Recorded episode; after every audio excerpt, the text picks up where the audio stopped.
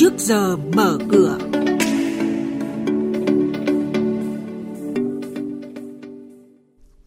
Thưa quý vị và các bạn, Kiểm toán Nhà nước chỉ ra nhiều tồn tại tại các dự án ODA. Ngân hàng Nhà nước sẵn sàng bán ngoại tệ khi cần thiết và những thông tin về thị trường chứng khoán sẽ được biên tập viên Bá Toàn và Thu Trang cập nhật trong tiểu mục trước giờ mở cửa ngay sau đây.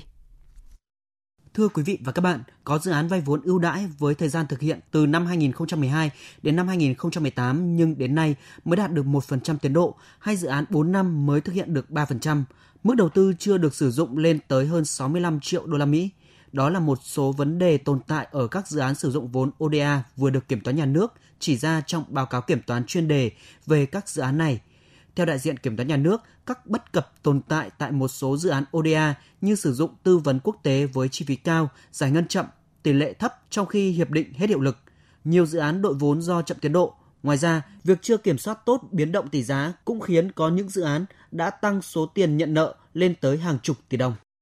Theo Tổng cục Hải quan, trong 15 ngày đầu tháng 5, kim ngạch nhập khẩu của cả nước đạt hơn 11 tỷ đô la Mỹ, trong khi xuất khẩu chỉ đạt hơn 9 tỷ đô la Mỹ. Qua đó, lũy kế từ đầu năm đến ngày 15 tháng 5, tổng kim ngạch nhập khẩu đạt gần 90 tỷ đô la Mỹ, trong khi kim ngạch xuất khẩu là hơn 88 tỷ đô la Mỹ. Theo nhiều chuyên gia kinh tế, mặc dù xuất khẩu thường tăng tốc trong giai đoạn nửa cuối năm, song để đạt được mục tiêu tăng trưởng xuất khẩu 10% so với năm ngoái là nhiệm vụ khá khó khăn, đòi hỏi sự nỗ lực của các cấp các ngành, doanh nghiệp, nhất là trong bối cảnh kinh tế, thương mại toàn cầu đang có dấu hiệu suy giảm như hiện nay. Liên quan đến diễn biến tỷ giá trong những ngày qua, ông Phạm Thanh Hà, vụ trưởng vụ chính sách tiền tệ Ngân hàng Nhà nước cho biết, qua theo dõi của Ngân hàng Nhà nước, thanh khoản thị trường vẫn ổn định và cân đối cung cầu ngoại tệ cũng khá thuận lợi. Ngân hàng Nhà nước sẽ tiếp tục theo dõi sát diễn biến thị trường trong và ngoài nước, điều hành tỷ giá trung tâm linh hoạt, phù hợp, sử dụng đồng bộ các biện pháp và công cụ chính sách tiền tệ để ổn định thị trường ngoại tệ.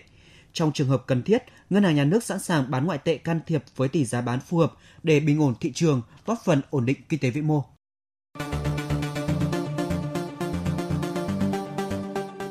Mời quý thính giả nghe chuyên mục Trước giờ mở cửa phát sóng trên kênh Thời sự VV1 từ thứ 2 đến thứ 6 hàng tuần vào lúc 8 giờ 5 phút đến 8 giờ 10 phút. Thông tin kinh tế vĩ mô, diễn biến thị trường chứng khoán, hoạt động doanh nghiệp chứng khoán. Trao đổi, nhận định của các chuyên gia với góc nhìn chuyên sâu, cơ hội đầu tư trên thị trường chứng khoán được cập nhật nhanh trong Trước giờ mở cửa. Chuyển sang thông tin về thị trường chứng khoán, thưa quý vị và các bạn, đại diện Ủy ban Chứng khoán Nhà nước cho biết các giải pháp thời gian qua đã và đang góp phần tích cực thu hút dòng vốn đầu tư gián tiếp nước ngoài. Tuy nhiên, trong quá trình xây dựng và thực thi chính sách, cơ quan quản lý nhận thấy có một số vướng mắc khi triển khai trên thực tế, dẫn đến chính sách thu hút vốn đầu tư nước ngoài chưa thực sự hiệu quả như mong đợi.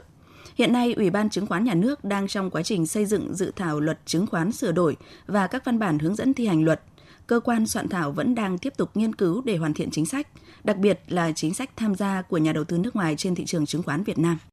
Ủy ban Chứng khoán Nhà nước ra quyết định xử phạt hành chính đối với công ty cổ phần Dược phẩm Vĩnh Phúc và công ty cổ phần cấp nước Sơn La. Mỗi công ty bị phạt 350 triệu đồng vì không đăng ký giao dịch chứng khoán Sở Giao dịch Chứng khoán Hà Nội vừa quyết định hủy niêm yết hơn 3 triệu cổ phiếu ALV của Công ty Cổ phần Đầu tư Phát triển Hạ tầng ALV vào ngày 14 tháng 6 do công ty chậm nộp báo cáo tài chính trong 3 năm liên tiếp.